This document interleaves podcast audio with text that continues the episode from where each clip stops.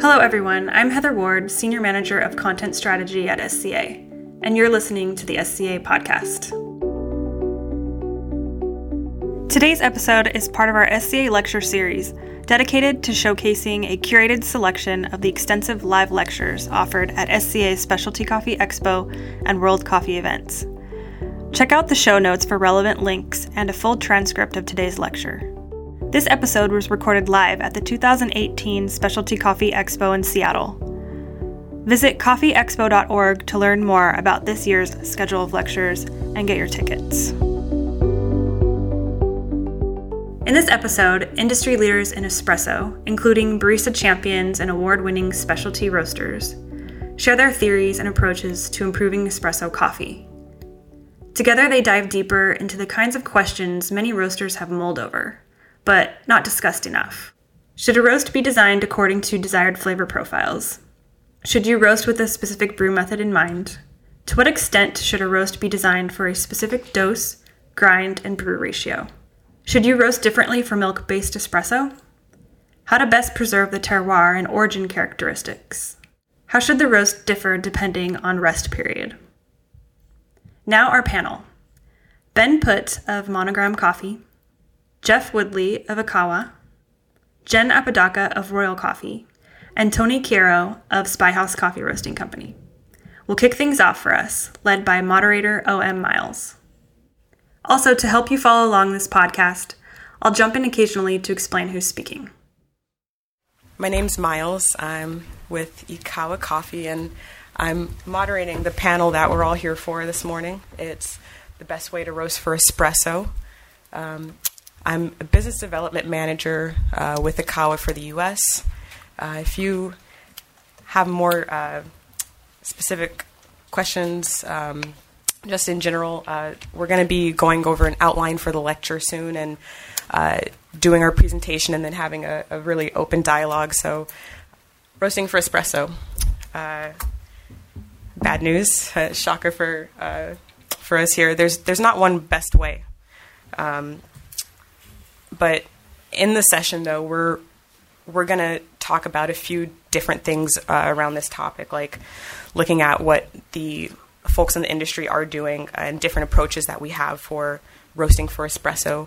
Um, we're going to take a closer look and unpack why the, the why behind that, why leading professionals are approaching roasting for espresso. Um, looking at these ways, and we'll actually, it's going to be really great because we have some real tangible examples uh, about about that why and about how we're how we're roasting for espresso. And then uh, in regards to future trends, we'll we'll be able to talk about some insights here with our roasting pros and look a little bit more at, at innovations in roasting for espresso as well. So we'll also get to do a, a, Q&A at the end. So if you've got some, some burning questions that are building up as we talk through the, the panel, uh, it'll be, uh, we'll have some time at the end to be able to talk through those. So we've got our panel here of our roasting pros, and uh, we'll start with uh, Ben Putt. At actually, we should have. Well, we didn't have to sit in this order actually, but Ben Putt. He's he's down at our, our end here, and Ben is uh, Ben is the the co-owner of Monogram Coffee, based in Alberta, and in addition to being the co-owner at Monogram, he's a, a world barista competitor and champion. Uh, has gone to, to world uh, level with the barista competition from Canada about three times now, and uh, is also an Ikawa user and was one of the uh, folks involved in this experiment uh, that we did with roasting for espresso. Uh, next is Jen Apodaca. She is the director of roasting for the Crown at Royal Coffee. And Jen's got about, I want to say, 13 years of roasting under her belt. Uh, she has roasted for companies uh, like Intelligentsia and Blue Bottle and um, actually does a lot of uh, educational programming at the Crown uh, with Royal.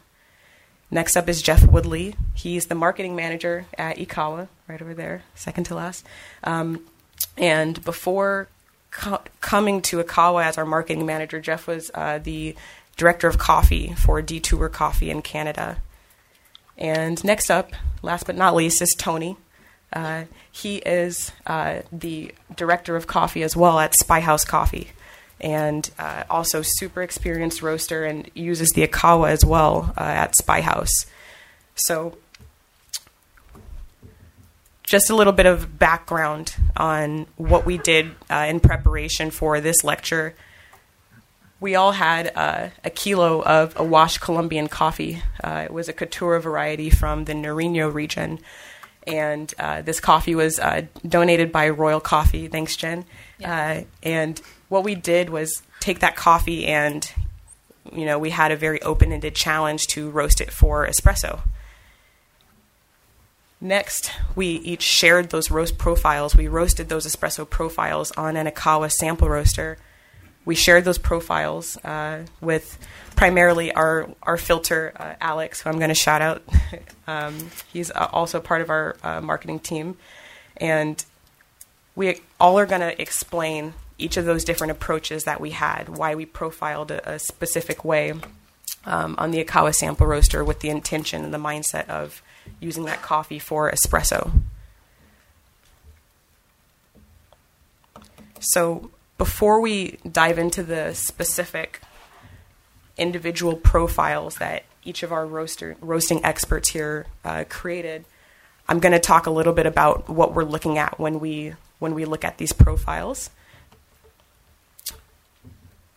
So the red line up top, uh, data is being collected. So this is our Ikawa, this is the Ikawa Pro app, and basically the data uh, that we're collecting from the roasting chamber. Um, there's a temperature sensor actually collecting that information and plotting it in an XY graph. That if we're if majority of us are roasters here, I'm sure this looks familiar.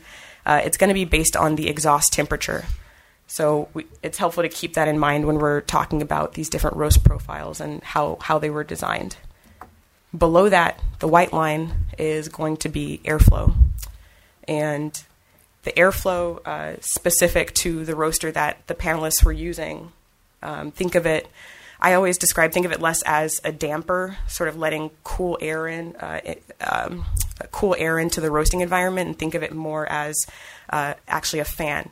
So in the roaster, we're using a fan and pushing hot air into the roasting chamber, and uh, we can control how fast or slow that fan is spinning through that airflow line. So that's an illustration of the specific roaster that the panelists were using uh, to put it into more perspective. So below is the fan I was referring to, the heating element above that, and then the uh, exhaust temperature is being collected by a temperature sensor inside of the roaster. So we're going to dive right in and break down some of these individual uh, profiles that each panelist created, again, with the intention of roasting for espresso with the Colombian coffee that we all had. Uh, so to dive right in, Ben, I'd, I'd really love to hear what your what your mindset was for uh, this profile.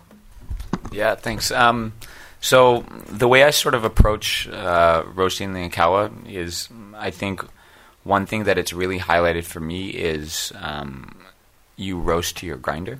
So basically, what I tried to do with this profile was um, approach it in a way that I knew that I was extracting a, a, certain percentage, and I think you also really roast to your brewing parameters. And I think this is something that isn't often highlighted on bigger roasters because they're harder to recreate execution of stuff. So I think what what it's really brought up for me is that I know this profile and how it roasts for both my grinder and for my brew ratio. And I think that's been huge. Um, so often when I roast, uh, I'll create um, profiles of templates that have worked in the past. So the way I did this is I had I've roasted a lot of Colombian samples um, as sample roasts. And what I initially did is I just focused on the development time to see like can I just when I hit first crack, can I just extend that out a little bit and will that give me enough development? And usually, what happens is as I roast, um, if the coffee still sort of um, has too much acidity, I'll start to lengthen the roast to, to play with Maillard. Um, I think that often this is another thing that Ikawa I think works really well because you can look in and actually watch the coffee roast and change. Yeah, you have a really good sense of how when you've hit Maillard and how Maillard's sort of developing. So if I've had some espresso roasts where acid isn't a problem, and they'll be a lot shorter than this. I found the Nariño had like lots of nice acidity, but had a lot of acid. The other thing I noticed with this coffee is um, um, some of the coffees cracked at very different points than others. So I tried to come into first crack uh, slower because my concern was if I had a steep rate after first crack that some coffees would develop very quickly and some would still be underdeveloped. So I tried to come in soft so all the coffees had a good amount of time to develop but still uh, go through first crack. I was able to explain the specifically the red and yellow lines a few minutes ago. Uh, I want to point out another color that we see in this graph, and it's uh, a yellow line of basically what happened in real time uh, with this specific roast that Ben performed on his roaster. Um, also, he's referring to uh, development and first crack as well. So I um, think it might be helpful for me to point out that that line down the uh, towards the end there uh, with the lightning bolt is first crack. So the lightning bolt uh, just below that will have a timestamp for when when first crack was marked, and then all the way at the bottom there is uh, DTR, which stands for development time ratio. Basically, just taking the time after uh, Ben marked that first crack there uh, in comparison to the entire roast and uh, having that expressed as a ratio percentage inside of the app. So, Jen, yeah, curious to hear your your pr- process with this espresso roast. All right. Um, so I uh, just recently uh, got an Ikawa like uh, last November, and so I've just been going nuts playing with it, like uh, with lots of different ways, like playing with airflow and playing with uh, length of roast and playing with different lengths of the of the um, development stages. I apologize, my voice is a little rough. Um, and so this, um, I, I kind of did the same kind of starting point. I had a very successful sample roast that I really truly enjoy and I decided to instead um, play with. I really like lighter roasted espressos. Um, I like them to be sweet, but I really do also like a vibrant acidity. I'm more of the type of espresso um, fan of a more of a long shot. so um, I roasted for that type of espresso. Um, I decided to shorten my drying stage and move my Maillard time up by 30 seconds compared to my sample roast to give it more time for Maillard to happen, to occur. Um, one thing that I also did is my airflow. Um, I've played a lot with the airflow. It's been really, really fun. I've been ha- I've been having like descending airflow. I've had um, rising airflow. I did this, like V format thing has been really fun. I've been really liking this one, um, and then like even like a flatlined airflow. But um, in this particular one. Um, I decreased my fan speed um, about the same time that you will notice that yellowing stage would occur. Um, and at that point, the fan speed, um, you know, it slows down. So you, um, when you slow the fan speed down, you uh, you um, you have the heat that you're able to retain a little bit more heat, but also like potentially you're having. Um, I don't know. Maybe we're having a little bit of uh, conduction heat transfer at that moment. I'm not exactly sure if that's truly happening, but I wanted to see if it would work. Um, and then rising towards the end for uh, smoke abatement as well. Um, so this, yeah, I don't know what else. Um, I wanted to keep the same amount of uh, post crack development time um, as my typical sample roast, though. Um, I didn't. I wanted like a really bright, bright acidity, and that most of that comes from the fact that I wanted more of a long, a long shot espresso, which I think that those go really nicely together. Awesome. I, Je- uh, Jeff, curious to hear about your profile as well. All right. So um, I approached this a little bit differently. I thought it would be interesting to approach this from a perspective of uh, maybe a retail bag being taken home for a, a home barista or uh, milk drinks. So um, I approached this to uh, create a, an espresso that was uh, quite easy to work with, a little bit lower in acidity, um, with lots of body, lots of syrupy, uh, sweet, um, uh, sort of a sticky, uh, great base for an easy espresso or a milk drink. Um, so um, there's a f- significant amount of development on this one. Um, so it's it's uh, I approached this wanting to make sure that there was um, uh, it was still um, retaining the character of this coffee. It's really nice, bright, um, Colombian coffee, but with the goal of reducing the acidity down to a point where it was uh, easy to work with, and um, at the same time balancing out some of that sweetness and character that's in there in that coffee uh, naturally. Um, so this spent qu- I spent quite a bit of time in the Maillard uh, stage with a lot of heat to uh, really try and build uh, some body, um, and then after first crack, keeping a fair amount of heat on there to.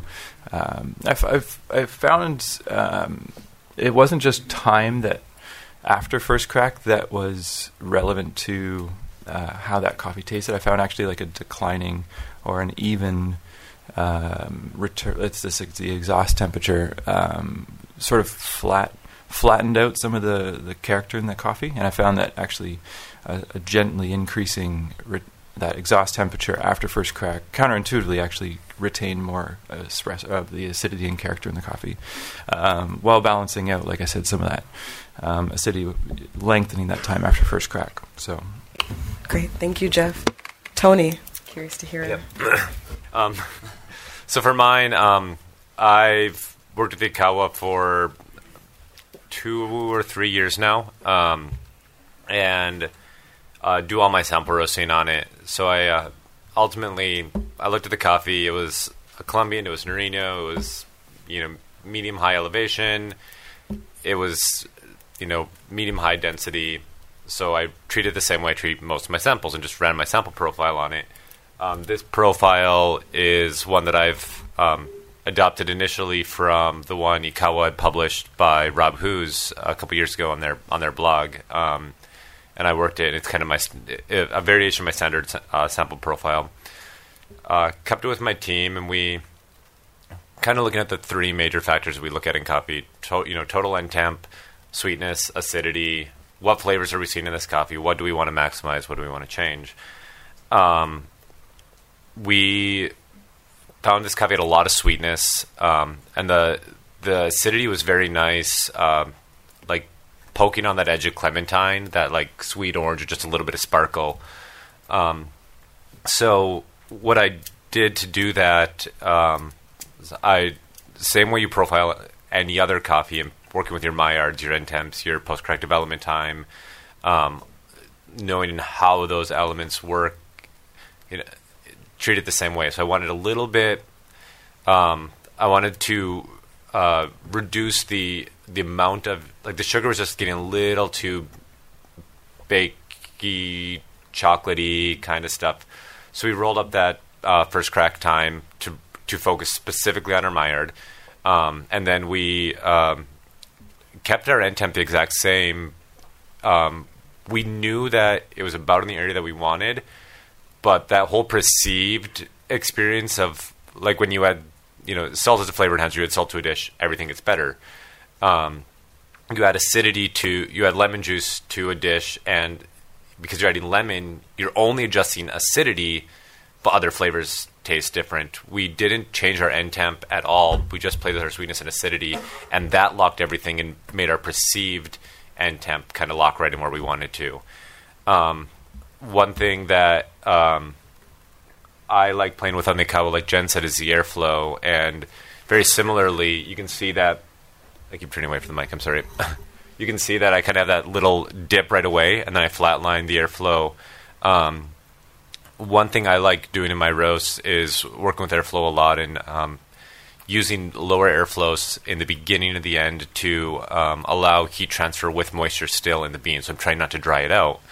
The Ikawa being a fluid bed roaster, you will always have fan going. It that's what transfers heat.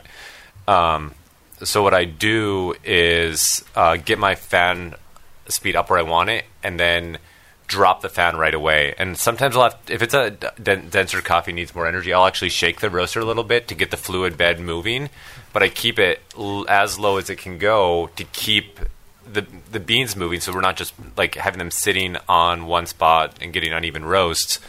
Um, and that's just been kind of a little little trick I learned. Um, so go ahead and take that home with you guys. Thanks, Tony. I, haven't heard of that trick before, but I'm going to give it a try.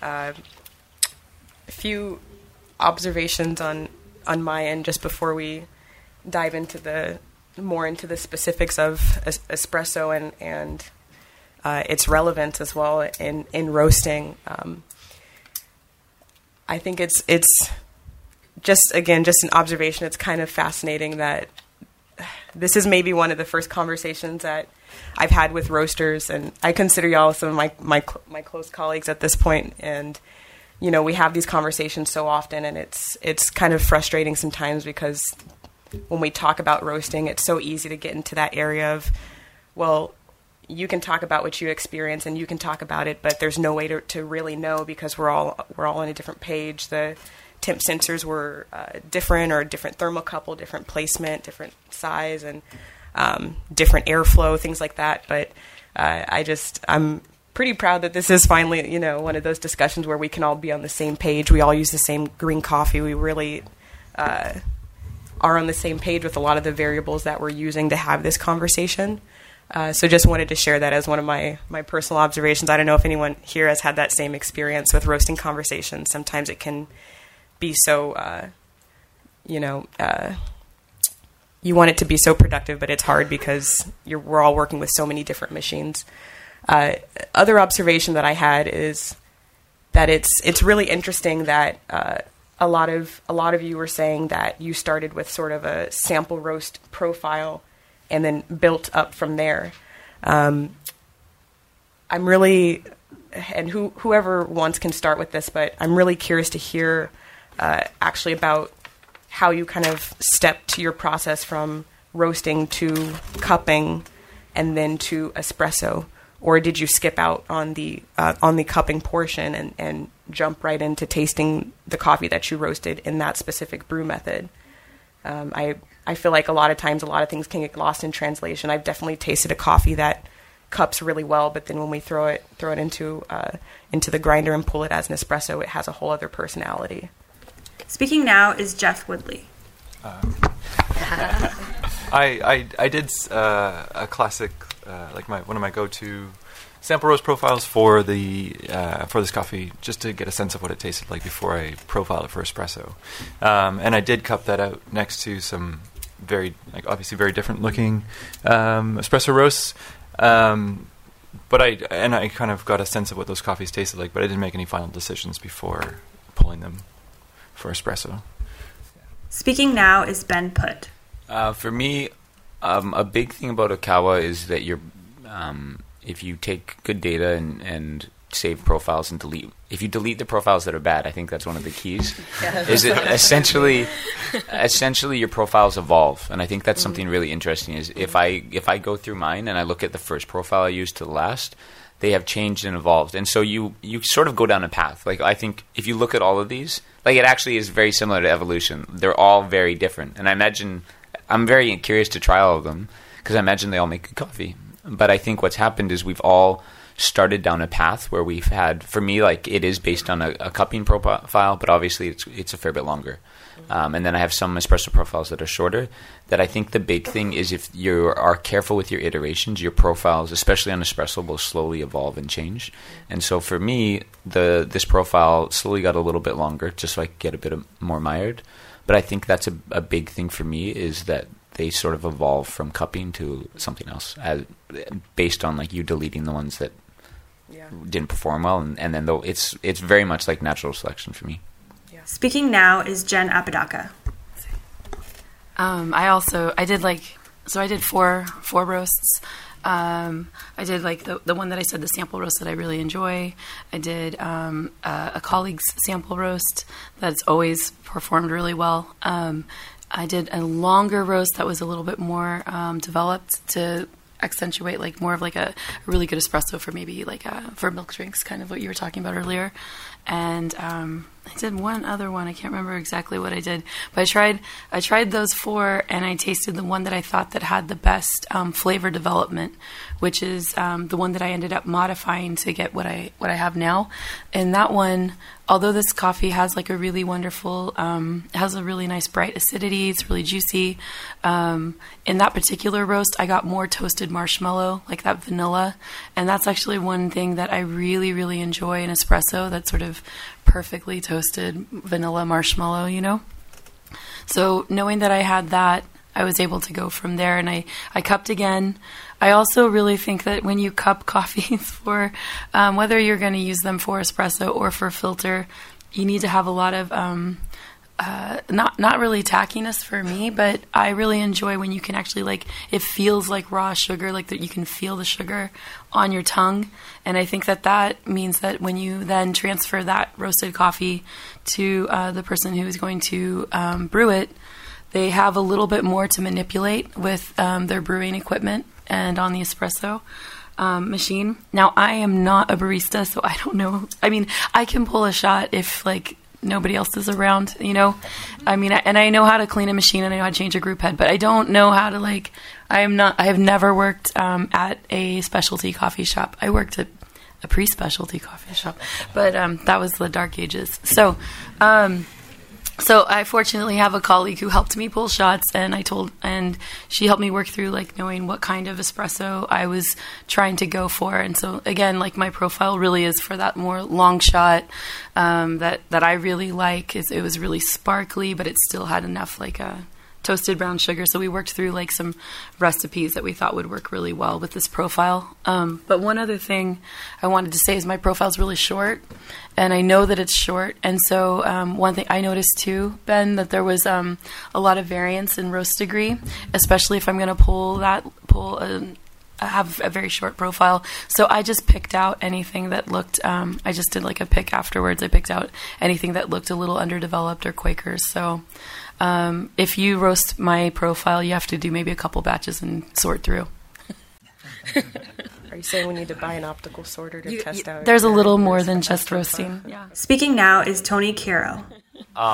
For me, um, I I really approach this um, how I would approach it for my cafe purposes. Um, so, uh, you know, I we we don't often have coffees that are dedicated single origin espressos. We have a coffee that when we have it in on the cupping table, we have it in brew. It you, it just this is going to be a great espresso, and um, you know it, it's espresso is a brew method, um, and every every coffee will shine better on some brew methods than another. Like it's not a hard black and white statement. Um, you know, if you do an immersion brew of certain coffees, you're going to lose their delicacy. Um, you do large batch brews of a very dynamic coffee, and some of those dynamics get muddled. Um, you do a small batch of a very dynamic coffee, and every cup's different to different. Like coffees are unique in themselves, but at the end of the day, if we treat coffee like coffee, um, and kind of see its uniform uniformness um, in a positive manner, uh, I don't. We don't change as much. We try to make our jobs easier, and I try to make my jobs for my baristas easier. Um, so this was I. I was looking for something that wouldn't like make this coffee the best it would be, but also not an outlier. That would be uniform. That if if I were to pass this across the bar to a barista and say, "Hey, dial this in for me," they would be able to start with our starting specs and and kind of be on spot. Um, like I think as an overarching thing as roasters, like your job will be a lot easier if you try and make the people who serve the end products job easier. you know, if you have really crazy out there specs, like it, your coffee may taste amazing that way, but you have to do a lot of reteaching. And then how do you like if you're a wholesaler um, in that kind of situation where how do you sell that to an account because they're probably going to treat it the way they treat most other coffees. So, like, yes, we need to advance things, um, but advance, be true to yourself, um, develop your signature and do your signature, and and consistently do that.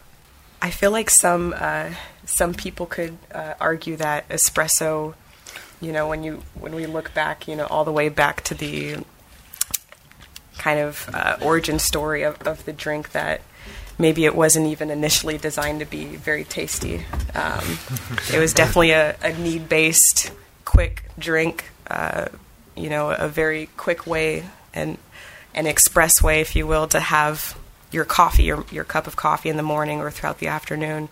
Um, I'm interested to, to hear from y'all. Uh, why why do you think that uh, as roasters, especially? So, I know some of us have had uh, you know experience being on the barista side of things, but why for us as roasters might it uh, just be relevant to understand how to roast for espresso? And um, I know the, the word intention has come up a few times, and we've talked about reverse engineering some things. So starting with the idea of what we want from our espresso, and then working back from there. Um, why why would it be relevant for us to, to understand how to how to create that end product? About to speak is Ben Putt. Like, why delve into espresso? Why? Yeah. Uh, I think espresso often is the worst drink we serve. Um, I think it's um, it's so strong. Uh, if the acid is off, it's so sour. Yeah. Like we all, I, I often think of like baristas and roasters. It's like we all drink. It's like the people that drink whiskey, right? Like they can drink whiskey and it doesn't really affect them, and then you give whiskey to someone that's never had whiskey before, and it's like they hate it. Um, and we d- and but people like whiskey, but in our industry, sometimes I drink espressos that like I can barely stomach, and it, it's not because like anyone's bad at roasting or brewing. It's just because it's so hard. And I think more to me, like filter roasting is also very hard, but espresso, like if it doesn't go well, you're making like the strongest, potentially grossest drink that we charge people money for, and and even like.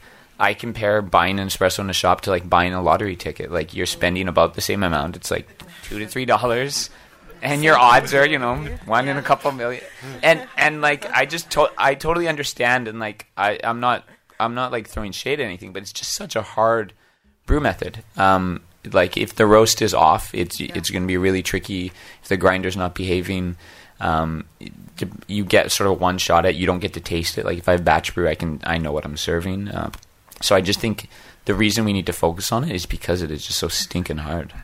About to speak is Jeff Woodley. Um, yeah. Um, I think it, uh, I've definitely been discouraged with espresso in the past, like roasting for espresso.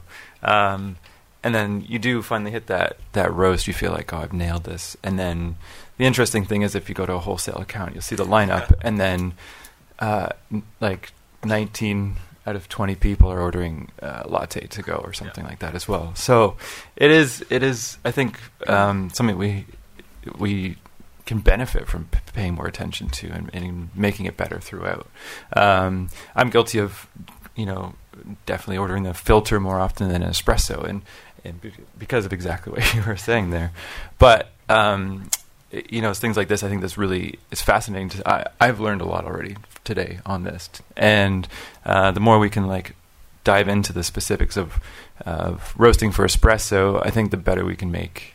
Um, everybody's experience from that home barista to uh, a wholesale account or or a, a you know flagship cafe. Um, uh, regarding roasting for espresso or for like to drink it black or for a milk drink, I think is even a, a separate discussion altogether. But yeah, About to speak is Tony Kiro. Um, for me, like, totally echo that thought of es- espresso is scary, and um, learning learning to roast for espresso is very hard because your variables are magnified so much, you know, and what what is espresso to one person is not espresso to another person. Like, you come down to filter coffee and yeah, there's a range in dose a little bit. There's a range in times. But like with espresso, we're putting the weight of a kindergartner through a little puck of coffee for 30 seconds. like it's so intense. And then you know, you have your old school espressos, your new school espressos like es- espresso can be anything right now. Like that's that's the world we're in. So um, it's scary. And you know, if you're doing a if you have a multi-bean blend in espresso, you're saying it's a ratio of two to one or whatever, but you put in like 19 beans in that grinder. Like it's every shot's not the same 19. So it's it's hard. It's scary. Um, and that's where, like, kind of echoing what I said before, is knowing what you do and how you do it is going to narrow that so much. And understanding that, like, the espresso you may get in you know, the cafes I work in is not going to be the same as you're going to get in Ben's Cafe um, or or go to the Crown. Like, it's we have our different approach and different styles, but we're making our product for that end that end result um, helps a lot. About to speak is Jen Apodaca. So I'm in the unique position right now because I work for an importer and I teach. And um, where I'm often, I have people come up to me, like, well, often like customers of ours will write to me and they want to, they want to get better at their craft. And where I'm like, I've worked for a couple companies where when you work for a company, you know, like what kind of menu they want. Like, you know what kind of coffees they buy, you know what kind of flavors they want to give to their customers, you know. And so, as a roaster, your job is to put your ego aside and roast for what uh, roast how you're supposed to. You're supposed to deliver on flavor. You know the flavors that they want to promote, the flavors they want to sell, the flavors that they have their brand behind. But now, in um, in the capacity that I'm at now, um, my first question for whoever wants to ask me, like, how can I get better at what I do? It's like, well, what do you want to do? And uh, I consult and speak with people who roast well after second crack to people who maybe pull even before second crack has happened, you know? So um, it's a wide range of, of it's a wide range of possibilities, let me tell you. And we're not haven't even talked about whether they have washed coffees or you know natural coffees and um, what they believe about milk drink building. And I mean, there's so many variables. Um, but one thing that has been said to me a lot, which um, I find really interesting, is that folks who roast light always think that it's so easy to roast dark. And those who and they're like, oh, you know, they're like, it's so easy to roast dark. You just have to burn the coffee. It's not even a big deal. You know, like roasting light is what's really hard. And then I talk to folks who are um, really love dark roasted coffees, and they're like, "Gosh, it's so easy to be a light roaster. I mean, you just like hear one snip and just pull the coffee out into the cooling tray. I mean, are they even trying? You know?" And um, and it's interesting that I can hear it from both sides. And what I can tell you is, if you spend a lot of time and if you want to roast and roasting for espresso, roasting for whatever you are roasting for, is that it's really hard to do all of them. And um, and then if you go into like the different processes of the coffees and different origins, it's even harder, you know? So, um, speaking towards roasting um, on the dark side, since I, I did not give you my dark side roast, um, I will say one thing specifically about espresso that I think was a misconception when I was a younger roaster was that um, we would extend development time quite a bit um, trying to build more sugar, you know, because we're caramelizing, we're reducing sugars. And uh, we are reducing sugars, but we're also creating a lot of dry distillate flavors. We're also losing a lot of our organic compounds in there. So I would suggest if you are um, roasting and you want like a darker roast for your espresso, I would suggest no problem reach that high end temperature, but maybe even shorten your um, your uh, post crack development time because you'll be able to retain, you'll be able to get that um, caramelization that you're looking for with um, that final um, high end temperature, but you'll also retain a lot of the organic acids that will like also keep that acidity and um, just um, structure. You'll also be able to uh, yield more after you roast the coffee, and you'll probably be able to use a less uh, smaller dose, so you'll save money. Um, but it, I think it would taste better too. So, Jen, I'm I'm actually I'm. I I'm I want to know your uh, your if there if there was motivation to u- to use a, sh- a shorter roast. You Uh, only asked me for one profile. I could have given you three. okay, okay, okay. I I just bring it up because it's in terms of just some of this. Yeah. I'm looking at each of these profiles, and there's a few kind of, um, you know, there's a few different differentiating factors with each one. Um, I, when I I look at yours, I see the the shorter time, and of course, like in comparison to the the longer profiles. Um, ben, I see your uh, increased uh, airflow, especially at the, the end of the roast. So when that cooling time has started, um, Tony, your I think one of your your standouts of your profile is definitely the um, the way that you've designed the airflow line. Um, and then Jeff, I think your for me it's uh, that your profile has that kind of S shape that we're all really familiar with. Um, I think I know we can't jump into all of those all at one time, but um, if if you had if each of you had sort of a a driving variable that you were adjusting specifically for espresso, whether it be, you know, I, I feel like we've talked about Maillard a bit, so whether it was uh, manipulating that or um, really manipulating more so uh, the the airflow. I think there's um, airflow is a really curious, you know, it's an area where a lot of people have questions. So um, I think if someone had that as a, a, driving factor, you know, I know it's hard to pick one because it's you know roasting is working with a lot of variables, putting to, putting them together in a way that works specific for that coffee and its intention. But if you uh, would you say anyone here had uh, really the airflow as one of the primary variables in mind when you were making your profile? I've seen a yes from you, Jen. Um, I mean, I think all of the, I think I think that that's like a primary concern on this roaster. Yeah. I mean, it, it's everything to do with your heat transfer. I mean, Yeah. if you're talking about a drum machine, then your your airflow could be a, a damper at the back. What you're what you're doing is you're if by opening your airflow you are um, releasing like smoke and chaff, you know, but you're also reducing your heat. So a lot of times, if you roast on a machine like that, then you are when you increase the airflow, you might even like bump the heat before you increase the airflow to make sure that you have enough heat. You know, if you imagine like opening an oven, and before you open the oven door, all your heat's going to go out of your oven when you're baking those cookies or whatever. So it's kind of like that on a drum roaster, where it's much different here. Here, like. Uh, you know the the way the machine works is you you right like you have like you set your your where you want your um, temperature to be and then you're adjusting your fan speed and the machine will determine how much heat it needs to get to where you want to go based on those two parameters so it's like driving a co- completely different car when you're and so you have to think about it um, in those terms um, I would say like you know some part of me still thinks about like smoke abatement because I've been roasting on drum machines for so long, but it might not actually be a very big concern on the Ikawa. So. You say that because of the, the cyclone. because yeah, because the cyclone's always pulling. You know, I mean like I don't you won't des- I, uh, I'm I'm under the impression that your machine will not let us have zero airflow because it'll probably catch on fire. Yeah. Yeah, It's okay. it's, any, it's exactly that's that's exactly so It will go to 60.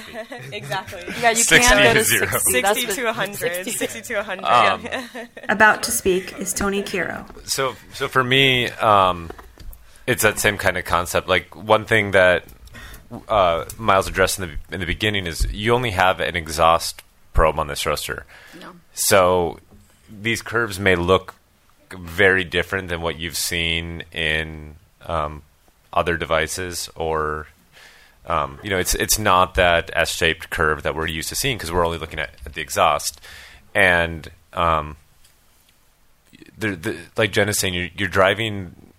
You're, it's like you're driving a different machine, but it's also driving that machine backwards on what you're used to. You're saying, "I want this is how I." So I'm I'm used to manipulating my gas. If I want my bean temperature to go up, I give it more gas. But this machine, it's all driven off of what the exhaust is determining how to keep an exhaust air line. So if you have a higher differential on your exhaust line, then it's going to pump more heat into it. And the same way with it, with it being fan driving hot air versus fan driving cold air.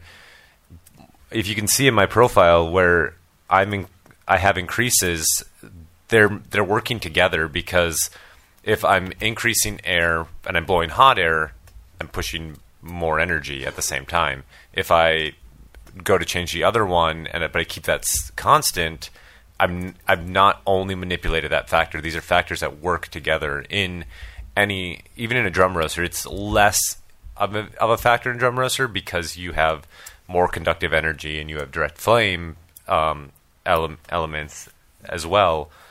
Um, but anytime, y- unless any those two factors are working together at all times in all roasters.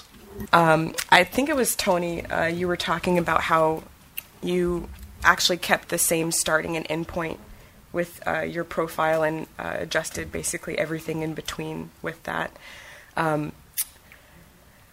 I'm curious with, you know, I see your with your profile you have the incline, more of a sharp incline happening after a certain period of time.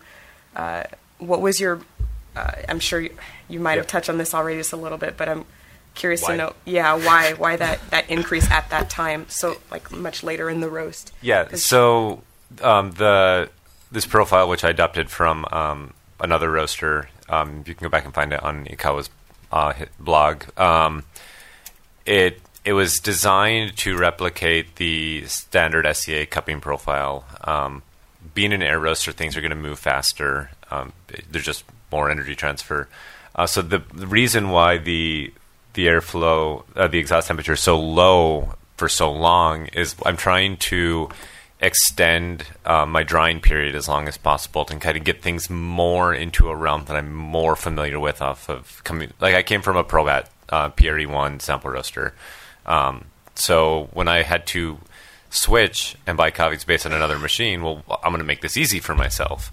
Um, so using a low temperature, low air speed, I'm trying to re- retain moisture inside, do energy transfer using water transfers energy better than cellular plant cellular structure. Cellulose doesn't transfer energy while water does. So I'm keeping those keeping as much moisture in the bean as long as possible and being that this is a fan driven roaster there drying wants to happen faster you're blowing away the moisture you put a fan over a puddle and you put a fan and a, just a puddle there and the puddle with the fan is going to dry, out faster. Um, so that's kind of the point of that. So it's right at um, right when i'm coming out of drying um, so you know i'm beans are starting to turn yellow that's when i ramp the heat up um, because i've gotten it's giving off most of its moisture at that point. There's moisture still created um, through the chemical reactions, but I'm trying to get drying as long as I can to get back into a more normal situation. And you you touched on a on the topic of moisture briefly. Um, does anyone here use kind of, you know variables from those uh, met- ver- any metrics that you're getting from the green coffee specifically? You know things like the moisture content or density, uh, water activity. We've we've seen a lot of different profiles that are based on that. Again, not usually for the, the context of espresso, but did did y'all find that with this coffee, measuring those things helped you create the these profiles for the espresso? About to speak is Jen Apodaca. One of the ways that I adapted it is um, see that there's like three there's three points before the um, before the end of the roast and the V like I have the V going down. I have um, the bo- it bottoms out um, right where my art is or right where yellow stage begins. But I decided to um, increase the fan speed just um, before first crack a little bit. And that was because this is a dense coffee, and I know that if I increase the fan speed, that it'll have to kick my heater on harder. And so that way I can give it a little bit more power going through first crack, which will kind of maybe get, make them all make it crack a little bit closer um, to each other because there was some variance. Speaking next is Ben Putt. Uh, I didn't use many metrics uh, in terms of measuring. I think, but I think naturally you tend to. Um, this is an aside, but I I think it's one of your colleagues, Jen, did a, a study on uh, water Water activity activity. versus Maillard. Um, so if anyone's curious in that, I, I think it was like one of the best articles written about Yeah. it, uh, which is super super interesting. Awesome. And where where can folks find it? Find that? Uh, is it on your Is it on your blog? Yeah, it's, uh, royalcoffee.com. It's on our blog, and you just search up water activity. His name is Chris Kornman. You could also search up. He's written a bunch of stuff about density as well. It's really Yeah. good stuff. It was like one of the most eye-opening things Yeah. on i think we have all used um, water activity to give us an idea of how long green will last but the article really dives into how to roast uh, based on water activity which is super Yeah. interesting So higher water activity, more potential for sugar browning. That's happening during the Maillard stage. Um, so you might see accelerated Maillard on higher water activity coffees. And and I know we've been talking a lot throughout the lecture specific to the Ikawa too, but things like that as well are, are these are general green and, and roast concepts as well that exist both with a primarily convective roaster and, and also uh, roasters with different ratios of convective to conductive heat transfer or, or direct heat or with an electric burner or with a, an atmospheric burner. Um, these are kind of un- universal ways to approach how, how you can profile uh, for espresso or, or otherwise as well. Speaking next is Tony Caro.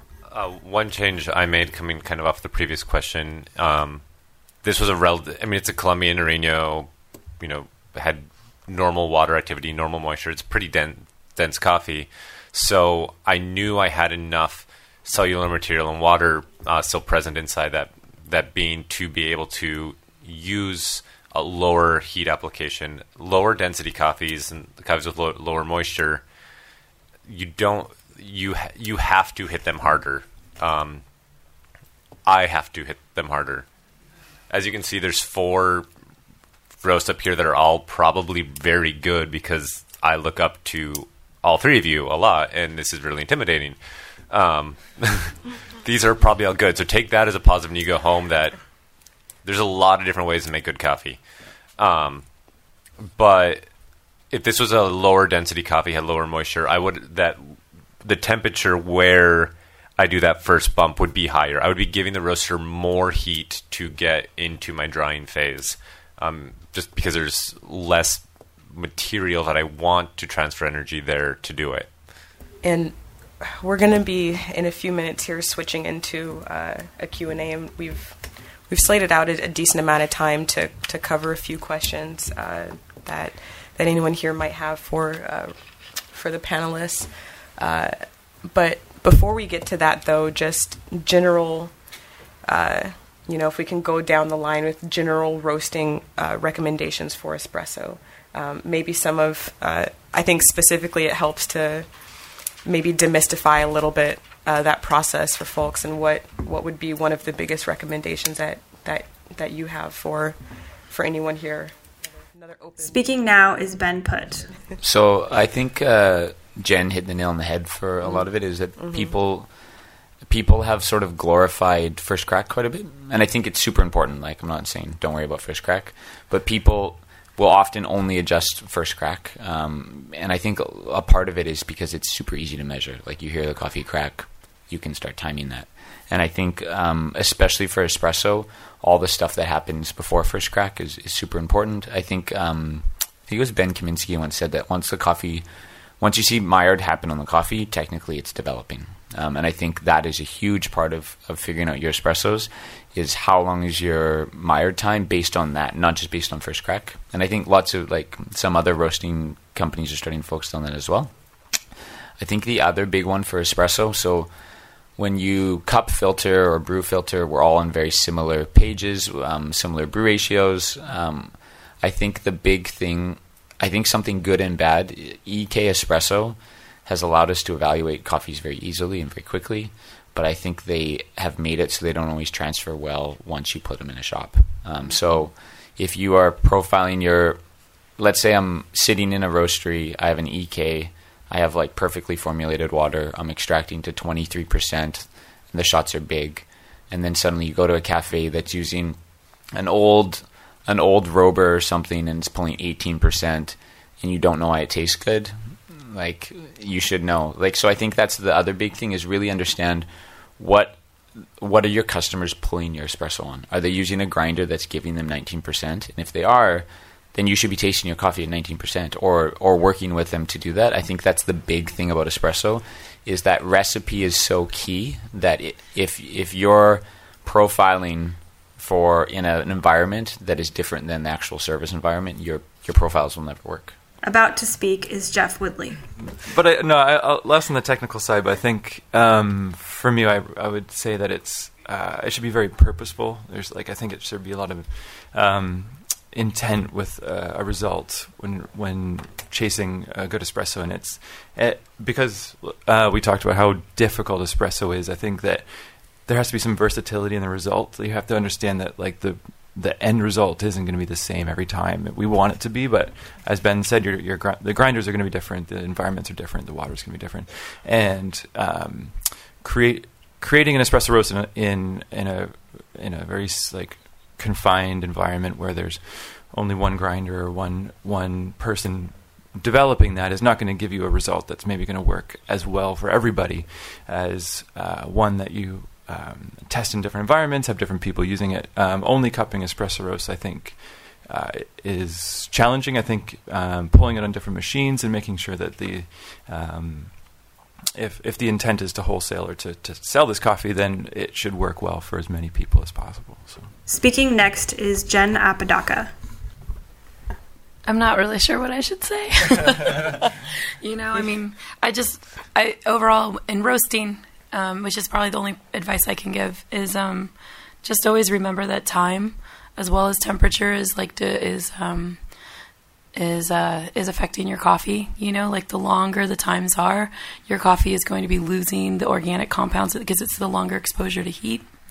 Um, if you want to have a really like high acidity coffee, then find a way to extend your Maillard time so that you can create more aromatics um, and development time before that. But um, and if you want a longer post crack development time, if you want more time for the, the caramelization to occur, even like shortening your Maillard because they both kind of go hand in hand. You can't really like lengthen one without in, uh, lengthening your total roast time. So like um, if you're going to lengthen your drying stage, then you have to like also it's going to affect how long everything else is. So um, all three of those stages, drying stage, Maillard stage, and um, and your post crack development time, they all play together. It's more of like a I have a 12 minute roast, and where am I going to move my sliders? You can't just if you lengthen one, then next thing you know, you have a 14, 15 minute roast, and that's going to dramatically affect the flavor of your coffee. Speaking now is Tony Chiaro. Um, patience. um, is one of the easy things with profiling for filter is you can turn around in a couple days and make your change. Um, you know, espresso need, you know, often in classic forms gets a little bit more rest to let some of the gases come off and stuff. And it can be really hard as a roaster to, after you've done those first few batches, you got a good idea of what's going on, to have to wait that time period to, like, you're going to want to do what you feel like you should do, but then it takes a lot of a lot of data tracking and stuff to remember what you know you you can't you can't not make a change for maybe you know the 10 day cycle that it may that you may run on for your normal espresso. Um, if you know something needs to change you need to change but then you have to evaluate that first one based on what you did the first time not what you're doing right now because you may have made changes and that's that's hard. Um, um, huh? Yeah r- write down as much stuff because it's you think you may remember, but you're, you're not going to remember. Um, someone's going to ask you another question in the middle of you doing that batch, and you're going to get flustered, and um, stuff happens. Um, record everything, um, and then, like like Jen has been saying, profiling is profiling, and know how to profile. The skills for profiling espresso there's a little bit further removed that we all talked about with recipe and everything. But if you know how to adjust sweetness, if you know how to adjust acidity, if you know how to adjust roast level, you know how to adjust Maillards, um, drying times, post crack development, those factors transfer. Um, the one thing that like I always try to push to people is coffee science is science. Coffee is a plant, and when it's roasting, it's a heat application it should be plants should behave like plants. Um, food should behave like food, and if like we mystify a lot of this and we come up with theories that don't align with other, you know, watch cooking shows, talk to chefs, see how they do things to get the same results because we're all dealing with organic matter and flavor compounds. Yeah, I, I took a few like one word takeaways from from uh, all of your answers, and uh, I think some some big things to remember in, in, the I guess the overall roasting for espresso process would be um, data, like you're mentioning, whether it's digital or manual. Capture data, take notes that you can refer to later. Be patient. Uh, modulation, the little things in the roast. Um, again, we were talking about first crack a lot, but there's a lot of other things involved in that process that are really important milestones and things to take note of. Uh, intention was one I wrote, and then communication as well. I think co- collaboration could kind of be under or related to that communication uh, topic, but um, yeah, I I think we covered a lot of ground, and um, it was really great that we actually had some profiles to to refer to with each of our individual processes. um, want to open it up a little bit. And uh, if anyone here has any questions or just generally wants to share their experience with roasting for espresso or found that anything that we were talking about resonated, please feel free to share. A member of the audience is asking, what do you think of the multi-bean blends compared to single origin coffees? Um, I, blends are great. Um, I'm I'm a fan of blends. I'm blend positive. Speaking now is Jen Apodaca. Um, I did not create that as such a cool word though, but I got it from those guys at Modern Times, so I give them credit. But um, I would just say be wary of um, your blend components. If you're creating a flagship um, blend, you know, then it needs to be consistent year round, or you need to maybe address having seasonal blends. Um, make sure that you know not every coffee that you put in your blend is going to be available at its uh, prime flavor um, year round. So you may have to change every six months or three months. So uh, make sure that your flavor profile that you're trying to create is is a sustainable flavor that you can create year round. That, that's my advice. And then also, I would recommend not getting too crazy. Like um, I wouldn't I personally wouldn't do more than a five bean blend.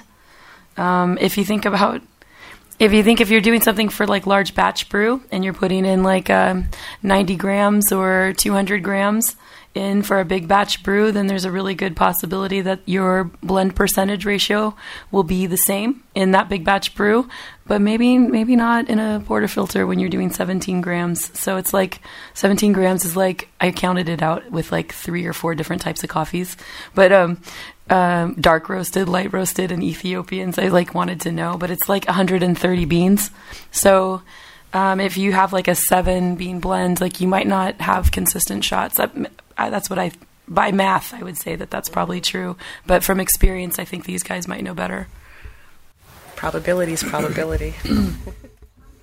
A member of the audience is asking, what are your feelings on post blending versus pre blending? Uh, like post roast and pre roast blending. Speaking now is Ben Putt.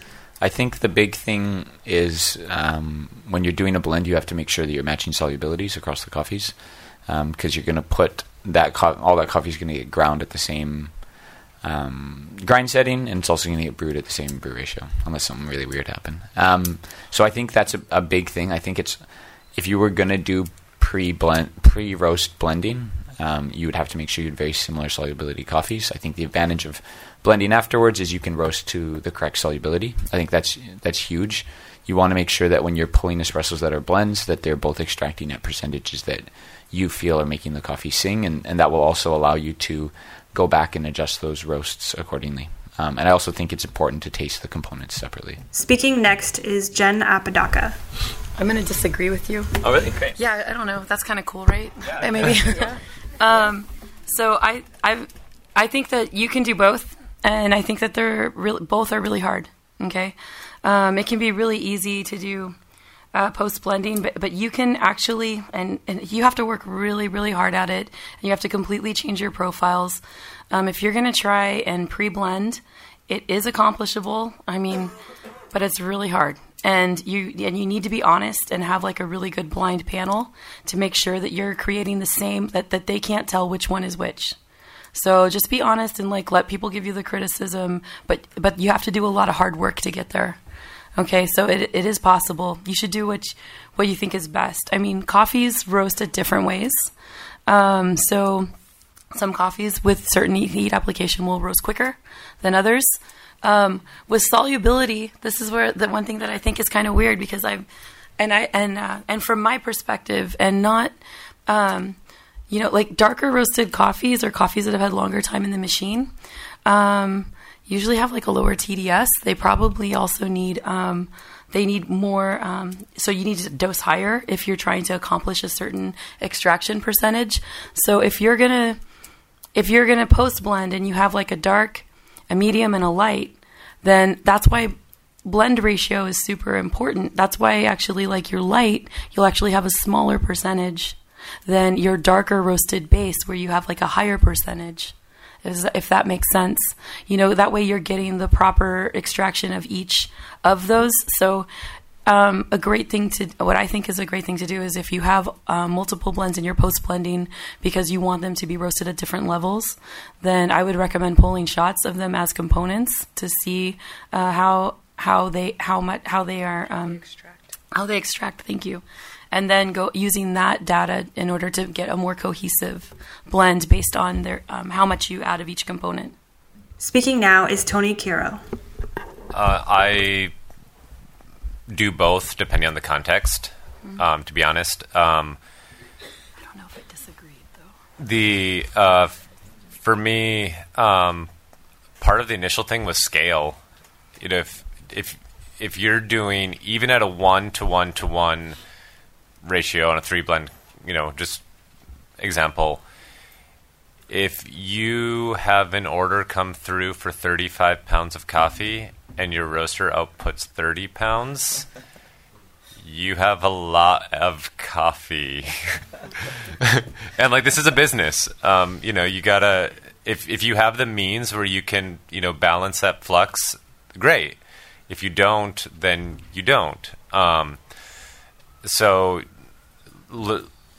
and for me, it was something I did, and I, you know, for for multiple reasons. But one of the things that gave me the confidence in doing it was that product is going to be ground together. It's going to be served together. I'm going to evaluate it and roasting together. Um, when I was learning to roast, it was before we were really talking about solubility. And the reason people talked about post roast blends was maximizing each individual component. That's not the point of a blend. The point of a blend is to have a cohesive whole. And if you're maximizing all of the flavors of all of these, they're to not mac they're not to be co- cohesive. You might one might the acidity of one might clash with the other. That in a way could work better being treated uniformly. Um, the other challenge with with it is to get solubility um, has to do with how long you're in a lot of the phases of roast, and if you can and like and coffees you know behave differently. They go through their different phases at different different times.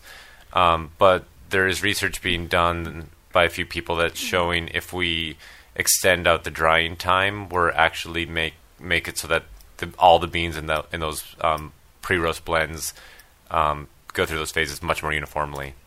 So you do get similar end results. About to speak is Jeff Woodley. Um, I'll just quickly add. Um, I I think some of the, my favorite espressos, uh, not all of them, but a lot of them have been blends, and I think they have the potential to be really uh, uh, versatile and, and complex. Uh, but I think they're also more some of them are challenging to do well because of all these things. So um, it can because they're uh, sort of seen as a staple. They can sometimes be maybe less efforts put into developing them sometimes, and it's easy to just because they're always there um, to f- forget to check back in on them. But I think that a good blend requires uh, uh, constant um, evaluation and feedback and iterations as coffees change. Um, but also they're they're kind of they can be really great, and, and a good blend I think will as different coffees rest will behave differently and taste a little bit differently. And a good blend can also kind of rest on each other and extend the, the, the sort of sweet spot for when that espresso is really good. So you can have two coffees um, sort of morphing together as they rest and, and bringing that sweet spot out a little bit further and, and sort of making it easier for um, baristas to, or, or home user, whoever's pulling that shot, to get a good shot over um, different dates that that espresso is off the roast. Sounds like you can almost split the answer into like sensory and QC considerations, and then also business and uh, Yeah. considerations. You know. Speaking next is Jen Apodaca. We've done both in the same blend, where we took two components and roasted them together, but we wanted to keep the the highlight the the, the high component that was only like fifteen percent that was also offered as a single origin, and we're like we wanted the maximum acidity and um, floral notes in that coffee. So that that one, so it was kind of a, a little bit of both post post pre blend, pre post blend, We've got one in the front here. a mashup. A member of the audience is asking, how do you approach translating Ikawa roast profiles to production roast profiles? hot topic. Um, well, we can move through this one. This one is probably going to be one we have to move a little bit more more quickly through. Um, but something tells me there might be some post lecture conversation. So Yeah. if y'all are okay with that, some people can ask questions Sure. depending on each person's individual schedule here. So Speaking now is Ben Putt. I can speak really quickly to it. I think um, I think a lot of people want to be able to take a sample roast and easily apply it to larger production. And I I am of the opinion that this only kind of works. I, to me, the way it works is comparatively within coffee. So if I know that I roasted this Colombian and the profile worked this way, and then I roast another Colombian and it required more development time or dried differently, it's probably going to do that on a larger scale as well. So I've, I've done that before where I can say, oh, this coffee did need more heat in the Ikawa. It's probably going to need more heat on our, our larger roaster. Um, I, I'm of the opinion that it, we have, so the Ikawa captures a lot of data, but if you think about how much is chemically happening in a roaster, roasters capture a very small amount of data. So I think the ability to transfer them is, is difficult. I do more as comparative.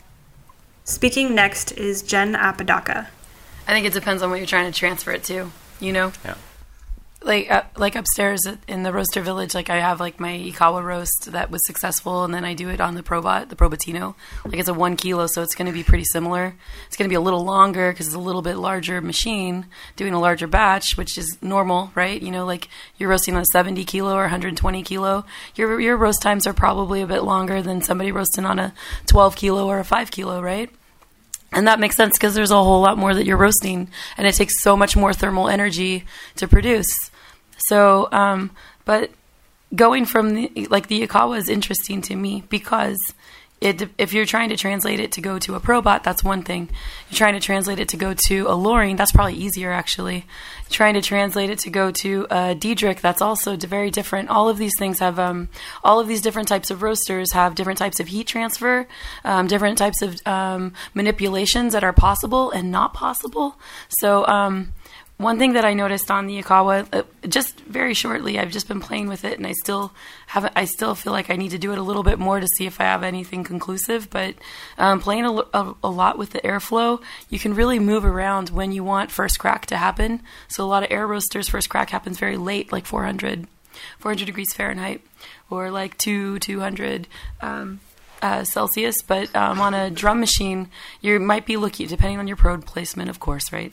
Um, you could be looking at anywhere between like 380 or 390 for first crack, maybe even 395, so much lower. Um, so there's ways that you can do it to mimic when first crack happens. So then you can kind of look at like um, maybe stages of the roast and then trying to translate that. But that's kind of really the first step and allow that. And it's not going to be conclusive with every coffee and just let yourself be wrong and say like, okay, well that didn't work. Let's try something new. You know. thanks. Thank you.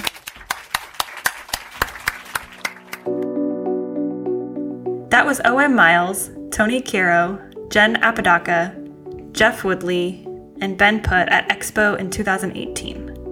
Remember to check your show notes for a full transcript of this lecture and visit coffeeexpo.org for tickets to this year's event. This has been an episode of the SCA podcast. Thank you for joining us.